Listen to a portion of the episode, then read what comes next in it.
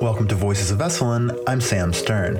My guest today is Dr. Richard Schwartz, in an interview we recorded at Esalen in February of 2020. Dr. Schwartz is a psychologist and the creator of Internal Family Systems, which focuses on the various parts that exist within a person.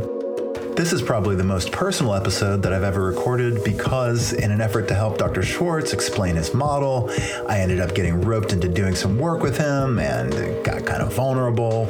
And yet, I have to admit, I really benefited greatly from the session.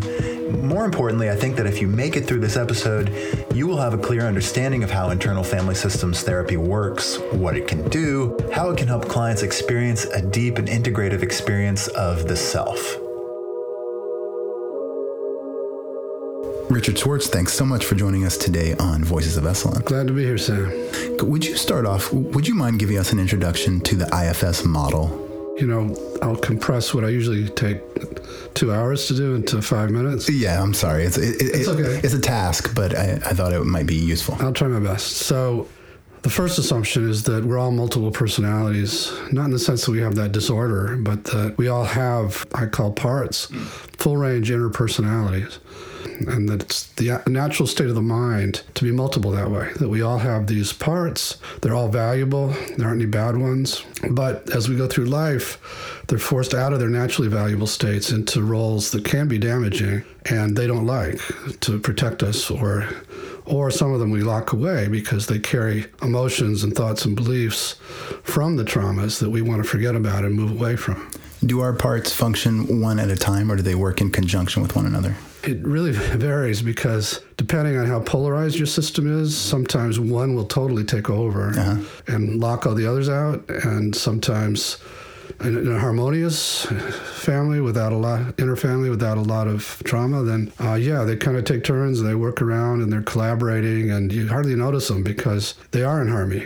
It's like if we looked at it, a flock of birds and they were all moving together. That's the goal, is to help them return to that harmonious state. But most of us, because of our lives, they got into very extreme roles, and then others polarized with that one, and so it's kind of a mess in there for most of us. Is the idea when we're born, we are just a singular self, or are we born with a set of harmonious parts? Yeah, my belief is that we're born with some of them online. So like infant researchers like T. Barry Brazelton will talk about 5 different states that infants rotate through. So maybe that's the parts that are online when you're born, and the rest are dormant. Okay. And I met your daughter. There'll come a time, like when she's about 2, where you'll put to bed this compliant little girl, and overnight she'll wake up and she'll be saying no to everything.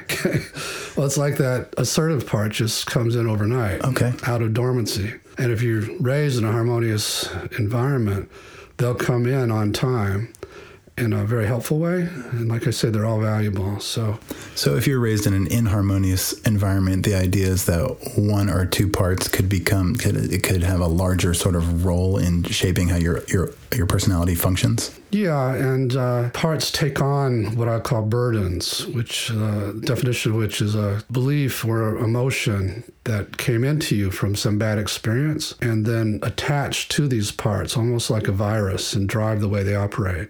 Someone who's had a lot of trauma or attachment injury will have lots of burdened parts, and they're very extreme because they still carry these emotional remnants, and also because when you get traumatized, parts for some reason become frozen in time. So they live as if you're still 5 years old and your father is beating you.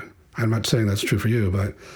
And so they think they have to be extremely protective because danger is everywhere. Mm. And a lot of the work is actually going back and getting them out of where they're stuck, bringing them into the present or to a nice fantasy place, and then helping them unload these extreme beliefs and emotions, at which point they'll immediately transform into their naturally valuable states. Let's talk about the general groups of parts. You use a framework of exiles, managers, and firefighters. Yeah, so as I was exploring all this, because what I'm teaching you didn't come out of my head. I'm a phenomenologist, an empiricist, come from this very scientific background. And my clients started talking this language, which was totally foreign to me. They, would talk about these parts. I'm a family therapist by training, so I got intrigued by this internal system. Mm. They all had relationships with each other. And so as I got more interested in it, I was making mistakes because they would always talk about these parts that were hurting, and I would try to get to those parts very quickly because I felt like that's what we had to heal. And then they have these big backlash reactions afterwards. And after some of that, I said, this is a delicate ecology I'm mucking around with. I've got to learn the rules. Yeah. So I asked clients, what am I doing wrong? And they taught me this map. And so the main distinction is between vulnerable parts of you, Sam, that are most sensitive parts, but inner children-like parts that before they get hurt are delightful to be with, and they give us all the creativity and awe at the world and desire to connect with people and all that. But once they get hurt, once they get burdened with these emotions like emotional pain or shame or terror from traumas, then we don't want anything to do with them anymore.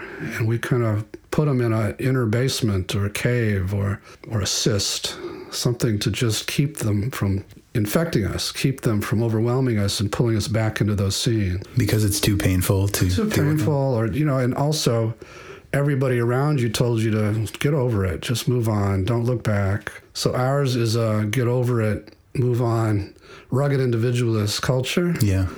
So most all of us did that with the pain, or especially men.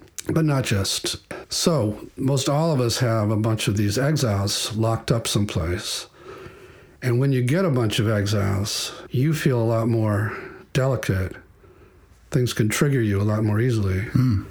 And the world seems a lot more dangerous. Because if the exile gets triggered by some kind of similar thing that might happen, it is like these flames of emotion consume you and bring you back into the scene and re-traumatize and all those dreadful things that everybody's afraid of. And so then you have to have a bunch of all these other parts who are in unburdened, nice roles now have to jump into protective roles. These are your managers? These managers and firefighters both.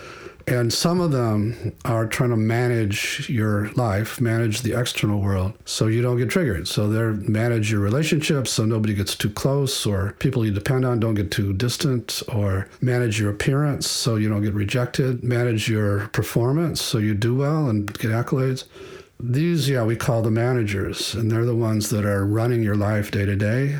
In the spirituality world, they're known derogatorily as the ego. Mm, okay. They're just little kids too, by and large, just trying to keep you safe. And they're over-promoted. In family therapy, we'd call that parentified children. They're forced into a parental role, parentified inner children. And because they're over-promoted, they get rigid and they start yelling at you. And now, when you say over-promoted, that means that the outside world fixates on them, or they? No, it means in the inner world, they have to take on a leadership role, and they're not equipped. Just like in a family, some kids have to take on a parental role. And because they're out of their realm, they become very critical, and they're badgering you constantly, trying to get you to behave and look better. And so they're the inner critics we all love to hate, but they're just little kids trying to keep you safe. Ah, okay. And then there are other manager-type parts, like caretaking parts that are trying to take care of everybody so they like you and don't let you take care of yourself. And there's, parts that keep you in your head and are very intellectual, and they're just trying to keep you away from these exiles. So there's a whole bunch of common manager roles. Yeah.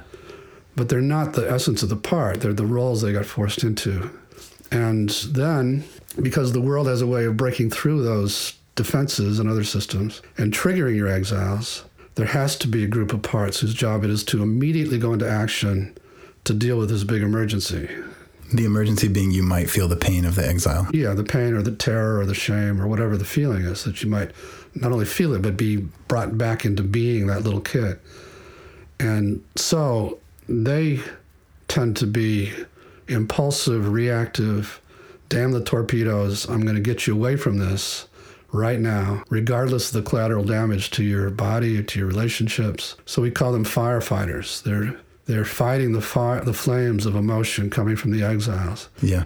And in contrast to the managers who are trying to please everybody and keep you, in line, they piss off everybody and they... The firefighters. And they would be, like an example could be like an addiction. Addiction, yeah. Or rage is often a common firefighter, or dissociation sometimes, whatever... We all have them. So, you've got firefighter activity. So when you feel any of your exiles coming up, is there a first-line firefighter activity you go to? I don't know. Yeah, it was interesting because I asked you before this interview if you could bring a case study to the table to help me kind of, understand that it's a fairly intricate system that you've set up, and you suggested that you and I talk, which of course scared me. Yeah, of course. But I'd be open to it if you want to do that. Sure. Before we do, let me just add one more. This is like the big discovery in IFS. Some of that is important, but... In doing this work as a family therapist, I was trying to get clients to talk to their parts in a nice way so they listen to that part and get to know it and help it change once I caught on to the fact they're not what they seem. So I'd be doing that, and let's say you're talking to your critic. Okay. And you're listening and asking questions like, why do you do this, and what are you afraid would happen if you didn't? And you're getting decent answers. But all of a sudden, you get immediately angry at the critic. And the critic's getting defensive now and getting more extreme and saying all the nasty things. And as a family therapist, I learned that when you're having two people in a family talk to each other and one gets extreme with the other suddenly, we would look around the room and see if somebody isn't covertly siding with that one against the other. And often you'd find that that was true, and then you'd ask that person to step back in the room out of their line of vision, and the conversation would settle down and they'd do well. And I was thinking, maybe that's happening in this inner system. So while you're trying to get to know the critic, part that hates the critic has come in and done the talking. So I would ask clients, could you find that one and get it to step back a little bit in there? And to my amazement, they'd say, okay, it did. And they say, now how do you feel toward the critic? It would be entirely different. Wow. And they'd say, I'm just kind of curious about why it's calling me names. And they'd feel calm and confident relative to it. And it's like this new person came forward suddenly. And I would do that with other clients. And you just get certain parts to step back, and up would pop this person who just knew how to heal. They just knew how to be loving to these parts and listen to them and start to help them change. And I was amazed, for reasons we don't have time to go into, but... As I saw that happening in many different clients, at some point, I started asking, now, what part of you is this? And they would say, that's not a part like these others. That's myself, or that's my core self, or that's me. And I came to call that the self with a capital S. To differentiate it from the ordinary use of the word self for the whole person. And it turns out now, this is that was almost 4 decades ago. And so thousands of clients later, thousands of therapists using this all over the world, we can safely say that self is in everybody. Hmm. And it can't be damaged, and it knows how to heal.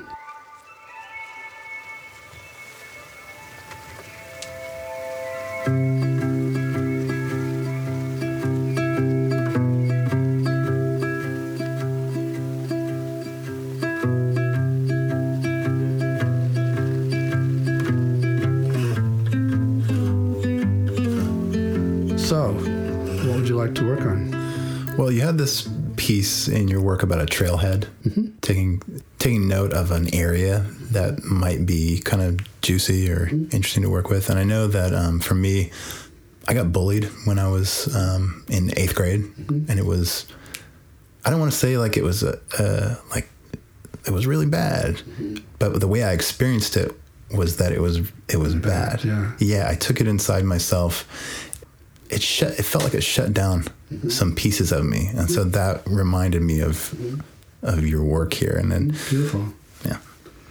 So do you want to focus on the pain of that, or the shame, or do you want to focus on the part that shut them down, pushed it away? Or? Yeah, I'm kind of interested in that shutting down, because and the way that it's affected my personality going forward, even to now. I've done work with it here at Esalen in the past 5 years, which has been really cool and really interesting to be an adult in my 40s dealing with something that happened when I was 13. Right.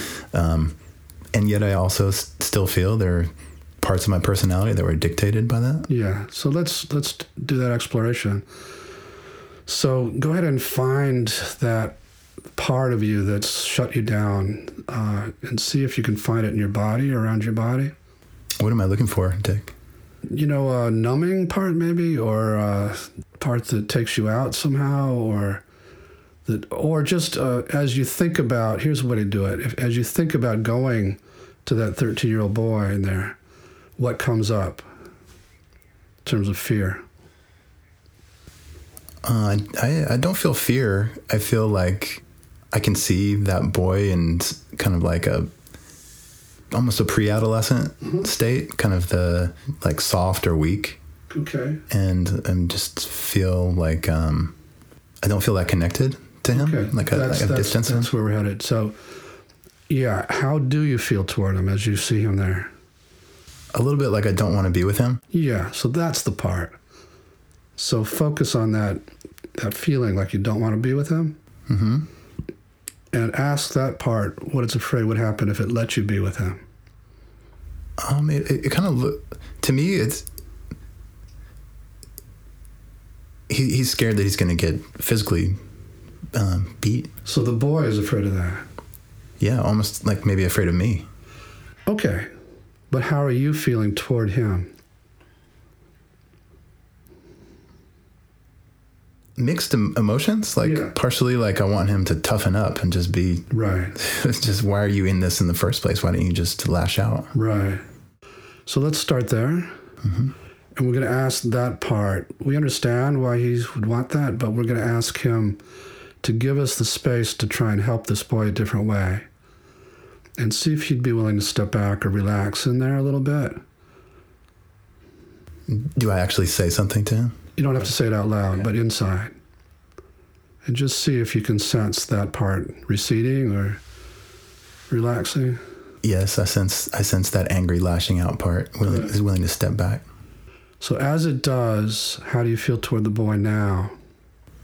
A bit closer, like my brother. Yeah, good. Okay, so let him know that you're there as a brother to him. And see how he reacts to that news. Yeah, he feels good. Yeah, good. Almost like he's more filled with life, and he's kind of peppy and cool. That's great.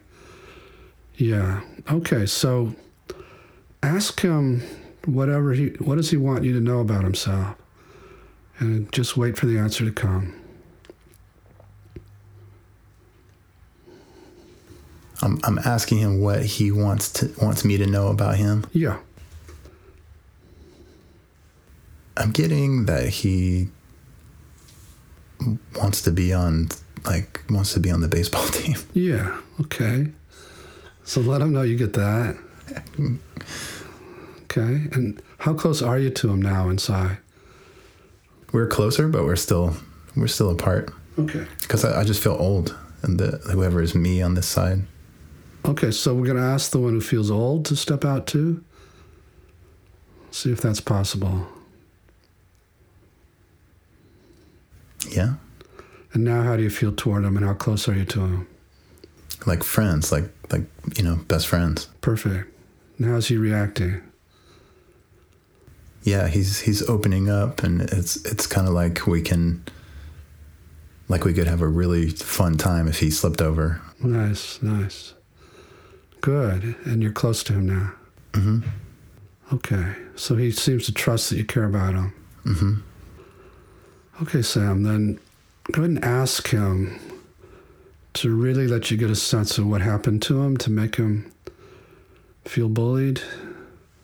And just wait for that to come to now.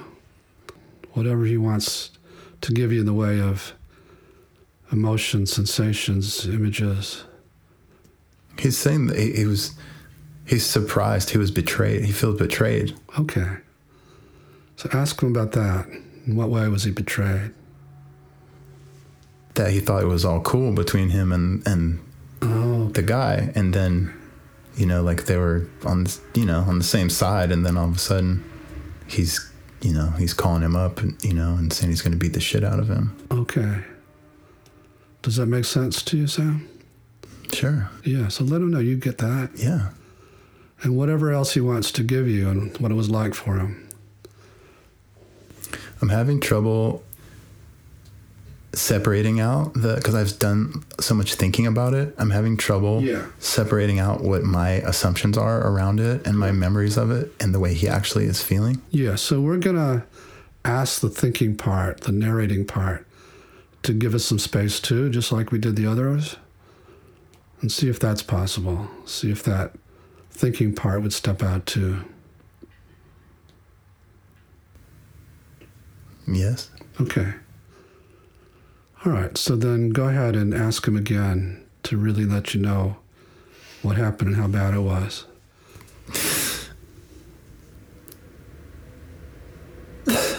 Just the rejection. Yeah. And is it okay to feel all this? Tell him you're ready to feel all this now. And just stay with the rejection feeling until he feels like you really get how bad it was.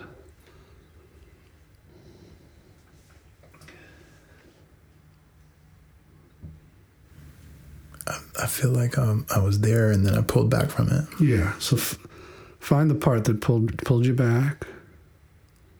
This other adult piece of me. Yeah.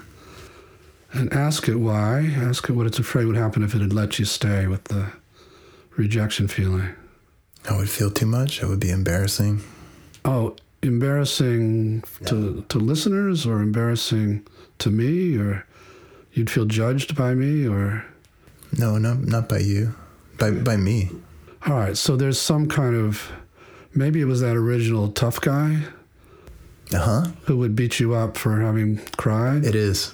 All right, so, you know, we don't have to keep going if that's too scary, but we could maybe get that guy into a contained room for a while. Yeah. And make things a little safer. Okay. And just tell him, we'll talk to him afterwards. We'll let him out. He gets that. Okay. So now see if the part who came in to pull you away can let us go back. Because I promise if they really let you go all the way with this, we can heal this guy. So he's no longer stuck back there. He no longer feels that bad. And then they won't have to worry about him. They just need to give us the space. Well, the tough guy says he's in the room, so he's ready. He's going to give us the space. Okay, that's great. All right, see if you can get back to the pain of the rejection. See if you can get back to that boy. And I'm listening to him? Yeah, you're back with him, and he's sharing with you his feelings and how bad it was. See if you can get back there. Is there still something blocking, Sam? Yeah, I don't feel like I'm with the boy. Yeah, so there's some part that's in the way. So just ask whoever's blocking what they're afraid would happen now if they let you be with him.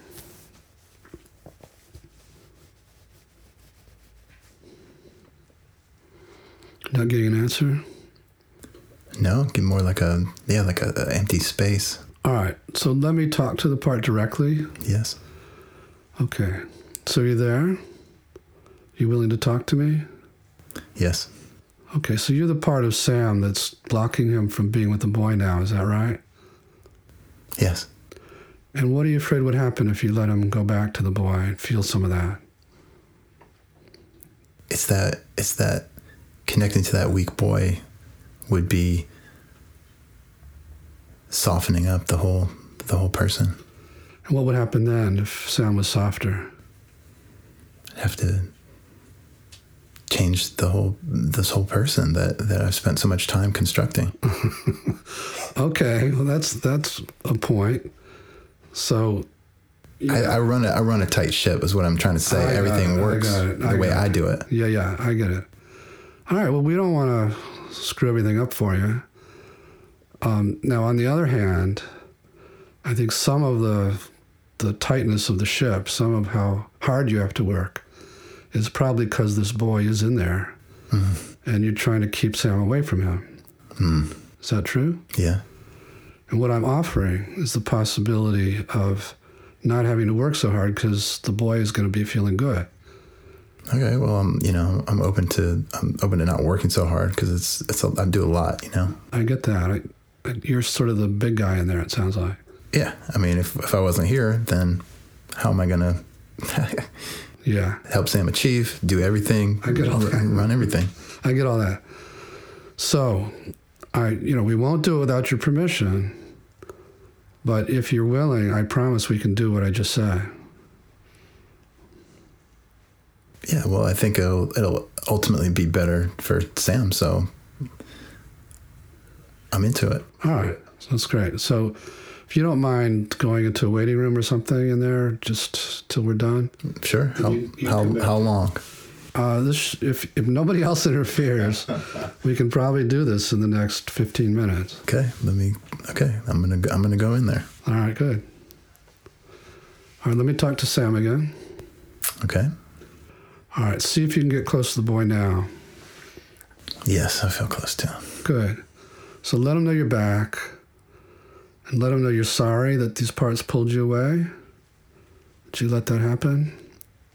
Yes. And tell him you're ready to know the rest of it, everything he wants you to get about how bad it was.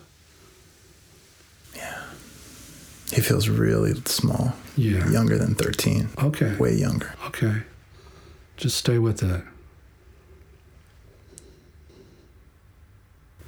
Yeah, like a 2-year-old. Okay. How do you feel toward the 2-year-old? Tender. Nice. So let that part know, too, that you're with him and you care about him. Yeah, it's easier for me to feel close. Okay. Then just see what this one wants you to know. I'm feeling a lot of love right now. I feel that my heart is opening. Nice. Yeah. And I'm feeling love towards the 13-year-old too. Perfect. Yes, like a tenderness, like a father. Perfect. So let them both know. It feels good. It feels really, really sweet. Yeah, we can just stay with this for a while if you want. But also be open if there's something they want you to know.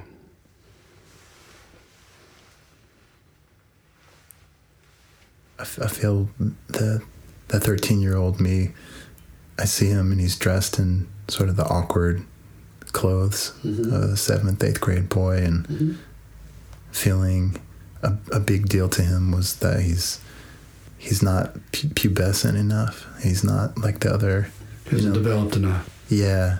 His clothes don't look right, and he's couldn't defend himself right, and his bones feel brittle, and that feels kind of like darn, too bad. Yeah, I get that. I was the youngest in my class, just about. So stay with him with all that. But I don't feel disgusted by him. I feel I'm empathizing now. Let him know. I'm feeling connected. Right, that's fantastic. See if there's more he wants you to get about all that.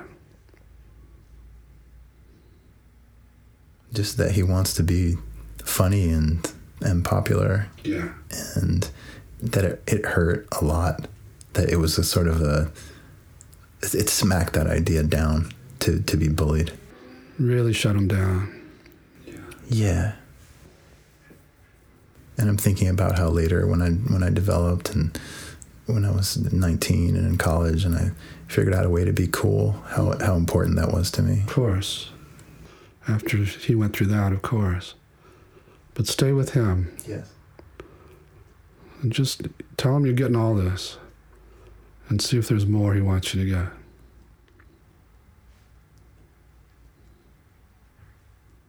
Yeah, it's there's no mean-spiritedness to him. He doesn't feel this is...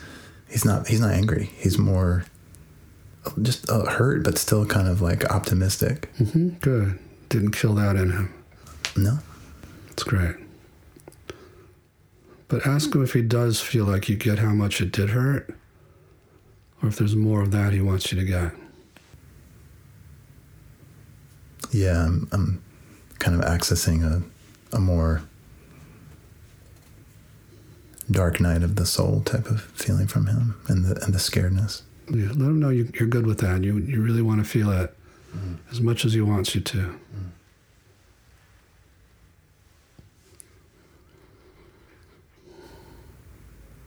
I feel like I'm open to feeling it, but it doesn't feel like it needs to be re-experienced. Okay, it's whatever he wants. Yeah, that's what it feels like. He doesn't need that. Okay, he's saying that. Just be sure it's coming from him. Mm-hmm. I think he feels like I know, and I know. Okay, but we really do need to get it directly from him, because you said I think. Mm-hmm. So thinking part's out again. Mm, okay. And just wait and ask him directly.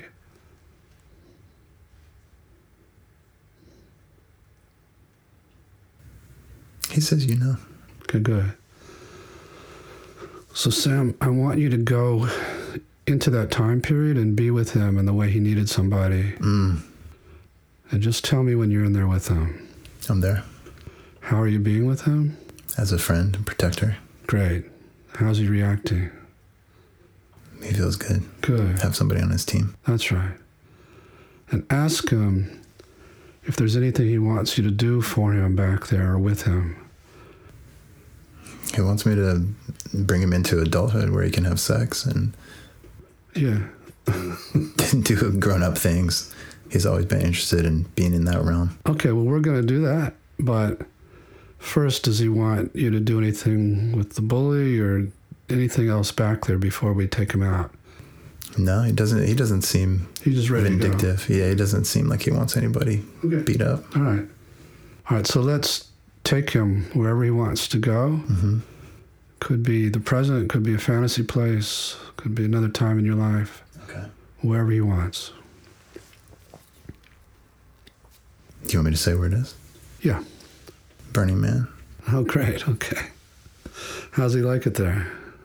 A little shy. Uh-huh. But you're there with him still? Mm-hmm. Yeah. So let him know that you're going to help him learn the ropes there. Okay. Yes. And tell him he never has to go back there again. And, yeah, there's all the relief, right? It's so great. It's great. Yeah. Never has to go back there.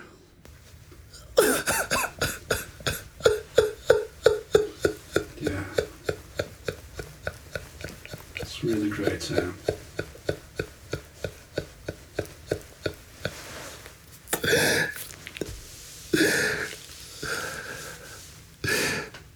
Amazing, man. It's like tears of joy. That's great.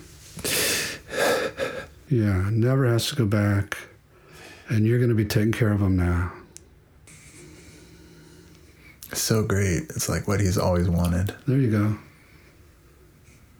And ask now if he's ready to unload the feelings and beliefs he got back there that he's been carrying all this time.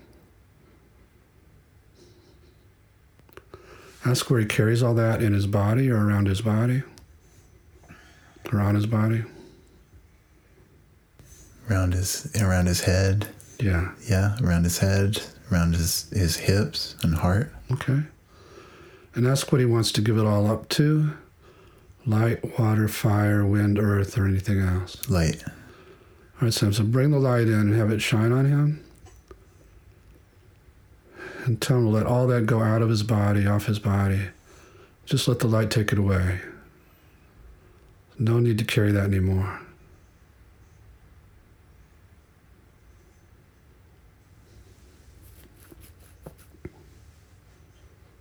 Is it all gone? Just have him check his body and be sure he gets all of it out. Mm-hmm.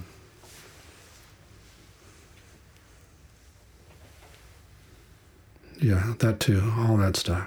Mm. Just let it go into the light. That's right. And tell him now to invite qualities into his body that he wants and just see what comes into him now. Like a pride. Mm-hmm. And kindness to others. Great. just like a good superhero type of feel. Cool. So how does he seem now? Like my younger friend. Mm-hmm, like, perfect. Yeah. But safe, you know, and strong. That's right. All right, so let's let all these guys out of the waiting room and the container. Yes. And have them all come in and see him now and see how they react. Impressed. Mm-hmm. Tough guys, okay. Mm-hmm. So let them know they don't have to protect him or they don't have to keep you away from him anymore. So they can start thinking about new roles. I mean, I see, like, curiosity, befuddlement on the tough guy's face. And just still, he's totally confused that he's not me. No, he's not you. Make that clear to him.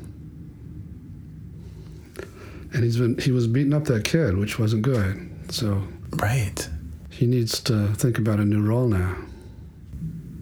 What can he do? What will he be? Ask him. What would he like to do if he really trusted he didn't have to protect you like he used to? Well, he's saying he's so good at everything that he can just choose. Yeah, he can just pick whatever he wants. He's really, like, really high on himself. Really. Everything, yeah. He's everything that I've done in my life, he's taking credit for. Yeah. Yeah, my job. He can think about a new role. Doesn't have to decide right now. Okay. Now, he's different from the big boss we met at the end, right? Or is he the same? I think he's the same. Okay, all right. I don't think he really went away in the beginning. Okay, that's good to know. All right, any other parts? Protectors reacting? What are some examples of protectors? I'm trying to think of the ones we met on the way. There were parts that didn't want you to feel sad.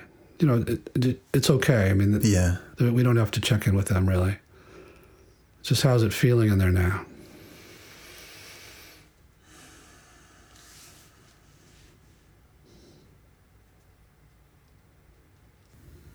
It's feeling spacious. Good. Yeah, it's feeling interesting and different. Yeah.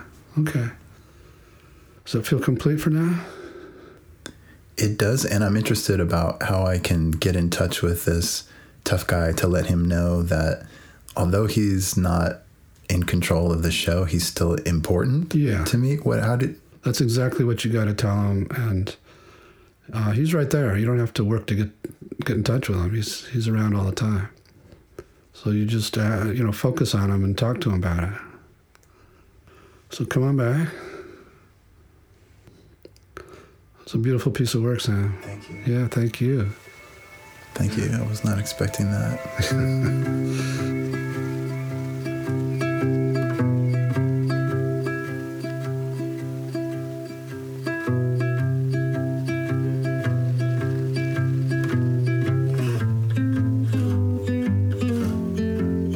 There was an interview that I was listening to with you where the person was talking about parallels between IFS and shamanism, mm-hmm. and I felt like there was an energetic component to the work that you did. Would you mind speaking about that a bit? Yeah.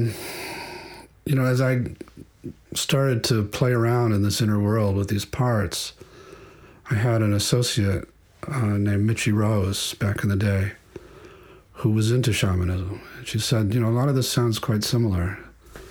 So I got interested, and I checked out. There's a woman named Sandra Ingerman, and some other people had written about soul retrieval and things like that, and it sounded similar. So my belief is this is the same world that shamans have been entering for centuries, and know the territory also. And when you talk about soul retrieval, they're actually talking about some retrieval, which we just did, of some part that's been locked up somewhere. Mm. So all that's very parallel. And one difference is, at least in terms of her work, the shamans tend to rely on spirit guides or, to do the retrieving, to do the work in the inner world. And in this work, we prefer to have the self of the person do that, because one of the big goals of IFS is what I call the restoration of trust of the parts in self as a leader. Mm. And if you got your spirit guides doing it, then that doesn't really happen. Right. Yeah. Yeah. One of the things that I found interesting about the work that you did was this, the speaking to different parts of myself. And in a certain sense, you know, the dominant psychological ideology at Esalen has been Gestalt, mm-hmm. which includes this concept of the open seat mm-hmm. and a bit of psychodrama, where one is speaking to mm-hmm. either different selves yeah. Or different people. Yep. So is there a connection between IFS and Gestalt? I think so. You know, way back in the day, when I was hearing from clients about all these parts, I had heard about the open chair technique. And so I started to do it that way. And I would have clients sit in one chair talking to some part in the other chair. Like if we were to do it, I would have you talk to the tough guy who'd be in the other chair. And then I have you be him and talk to you in the open chair. And because I was hearing about 5 and 6 parts, and I'm a systems thinker, and I'm, you know, tracking patterns and stuff, I'd have people hopping all over my office being these different parts. And there was one client early on who said, you know, I don't really have to use these chairs. I can just sit here and do it. Mm-hmm. So from that point on, basically people just sit here and do it. But the idea of parts is comparable. You know, I think, I don't know for sure, but I think Perls got it from a guy named Assagioli, who developed something called psychosynthesis, who influenced a lot of people, Virginia Satir and other people. There's also somebody named Moreno, Jacob Moreno. Jacob Moreno developed psychodrama. Mm. And so Perls took that chair technique from Moreno. But the idea of parts has been floating around for a long time, as we're talking about. I think I brought family systems thinking to it. Uh-huh. Now, also, is systems thinking part of family therapy? Yeah. Yeah, so my history is, I worked on a psych unit, and I saw that's all crazy what they're doing there, and there's got to be a better way. What was the psych unit characterized by? You know, it was a psychoanalytic unit back in the day. I was in college, so I was quite young. During the 70s? Yeah. It was an adolescent unit. I got close to some of these kids. I was not that much older, and they would tell me about their sessions, which some of the sessions they wouldn't talk, the therapist wouldn't talk. But some of them were mainly about, you know, their inner stuff, or, you know, and on the weekends, the families would come to visit and be tearing into these kids, but it would never come up in their sessions. And I had one kid kill herself right after one of those weekend visits, and I thought, this is really screwed up. There's got to be a better way. And then I started hearing about systems thinking, Gregory Bateson, who spent time here, and other people like that. And I've never understood what systems thinking is. That's what it is. Rather than taking one individual and thinking about changing that person, mm-hmm. family systems thinking said, this person is acting out because there's this whole other network of relationships. So rather than thinking just about an individual, you're thinking about all the context, was Bateson's big idea. Thank you. You can't take a person out of their context and understand what's going on with them. So I just took that to the inner world. So you can't take one part at a time because it's polarized with this one and it's protecting this other one and it's stuck in the past. And so I could see all of that in a way that other people hadn't thought of because they didn't think about systems. When you first developed your model, were you thought of as kind of like out there guy? Very much, yeah. And I developed it in a department of psychiatry at the University of Illinois in Chicago, and it was very psychodynamic department, particularly this guy Heinz Kohut was their big hero. He instilled in his therapists this tremendous fear of fragmenting people. And so... Can you talk about what that is? You know, it's a fear that if you spend too much time in with these extreme feelings, that people are going to fall apart. And so I got up in front of a 32-year-old kid, in front of a sea of white, you know, medical jackets, whatever they call them, and at Grand Rounds, and presented on this model, and just got skewered. You know, you're fragmenting people. You're dangerous. One guy tried to get me fired. Yeah. So yeah, it's been a tough sell. There are a lot of scars along the way. But then the world of psychology has somewhat moved to the left over the past 30, 40 years. I don't know about psychology. I mean, I think psychotherapy has. Okay. Yeah. Psychology is still pretty hardcore CBT and stuff like that. Uh-huh. But there's much more emphasis now on healing and on trauma as the core, as what's causing these diagnostic categories in people. And that's just a huge, you know, paradigm shift away from what it had been. And it's really, really great. Now, just to clarify, is trauma central to your paradigm as well? Yeah. Because in the beginning of the talk, I think you had said that I think it was multiple personality disorder was based around great trauma. Yeah. I mean, I've worked with those clients and their trauma is really horrible daily for years usually. But, what we just did was a piece of trauma work. Yes. So, most of these, what I call exiled parts, are stuck in some traumatic scene that we have to get them out of. Mm. So there's a concept in your work that I wanted to just have you touch on it's this concept of blending. Mm-hmm. Can you describe what that is and why it's important? Yeah. So when we went to work with that 13-year-old boy, I asked you how you felt toward him. And at first, you didn't want to go get close to him, and remember that? And then the tough guy came in and wanted to toughen him up, and remember all that? Yeah. So those parts at that point were blended with yourself. So yourself is always in there. Okay. But it's blended with these parts such that they are giving you all of their perspective. And this guy even thought he was you, remember? So they're coloring the way you see the part, the world, they're organizing your life. As they separate, as they unblend, immediately you had compassion for the boy.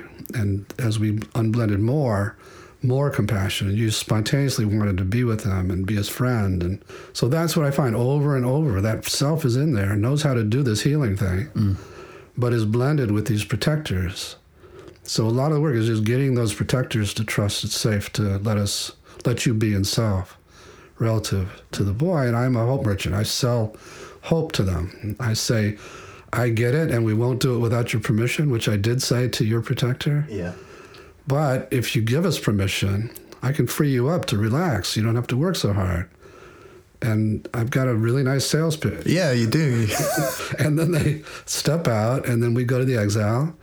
And what exiles need, like in your case, they need you to finally get what happened and how bad it was. The betrayal, the feeling behind and immaturity, all of that. All the stuff you got was what he really needed. He's been sitting in there waiting for you to come in and get this. So you get it.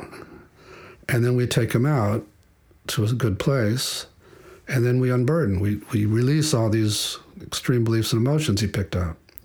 And now he's feeling great. So, and then we bring in the protectors to see they don't have to do this anymore. So, yeah, I'm still kind of in shock a little bit around it. And it'll take me, I don't know, is there a protocol for the way to bring it into your life? Very much, yeah. So listen to this podcast. You can edit it, I guess. I'll edit it. Yeah. So, and then every day, probably for a month or so, as a meditation, check on that boy, check on the 2-year-old, mm-hmm. Remind the tough guy he doesn't have to do that anymore. Uh-huh. And if you do all of that, it will stick.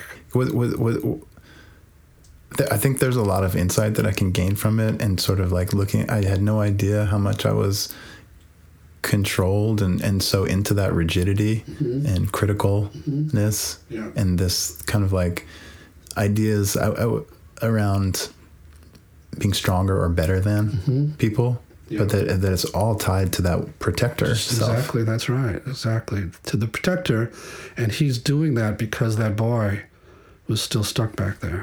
Because he's doing that because it was so painful for me to feel the shame around being weak. Around being weak, exactly. Mm. And you swear, I'll never let you be weak again. Yeah. Right? But you got to play by my rules. I'm taking over here. Yeah. That's what I mean by parentified child. He says, screw you, screw Sam. I'm not going to let him lead anymore. I'm taking over. Oh, so great. Well, Dick, I want to get you out of here. I just want to ask you one more question. The reason for being for Esalen has been human potential, and I wonder if you could just talk about Esalen and its sensibility in regards to how that works with your work. Yeah, so I think I've been coming here 22 straight years, I think, and I love it here, partly because the energy here is so healing. I've actually worked in the Murphy room, the Murphy house, that whole time, and I, you know, already where it's our second day and people are doing the kind of work you just did. And so Esalen has nurtured this, you know, it was sort of the home of a lot of the humanistic psychology movement, which I feel very connected to. Sort of I'm standing on some of those shoulders yes. of those giants. And so it's an honor to work here. Yeah, some of it's the tradition, and I do believe that I'm contributing to this human potential thing. I think IFS has exploded the last 5 years. I'm totally overwhelmed by invitations and so on, but it can get much bigger. And what are your hopes for that? I'm really hoping that it can come to replace the basic paradigm of the mind in our culture, not just our culture, but to replace all the stuff that we waded through yeah. to get there, and for people to know this is who we really are, this self, and to know how to be in self with each other. And when you're in self this way, you have a desire to connect to the self of another person. You have the desire, you feel connected to the big self, whatever you want to call that. You feel connected to the earth in a different way. And you feel connected to your parts and the desire to connect to your parts. So it's a kind of connect the dots approach that makes... But to do that, you've got to unburden. You've got to release all these extreme beliefs and emotions and help your parts trust you that it's safe for you to lead rather than the tough guy. Well, Dick Schwartz, thank you so much. How much do I owe you? This one's on me, Sam. You did me a big favor. Thank you for listening to Voices of Esalen. Today's show is produced in conjunction with Cheryl Franzel, Terry Gilby, Shannon Hudson, and Greg Archer. Our theme music is by Nico Holloman. You can find all of our podcasts on your favorite podcast player, as well as at esalen.org. The Esalen Institute is a nonprofit organization. Our show is made possible by your contributions.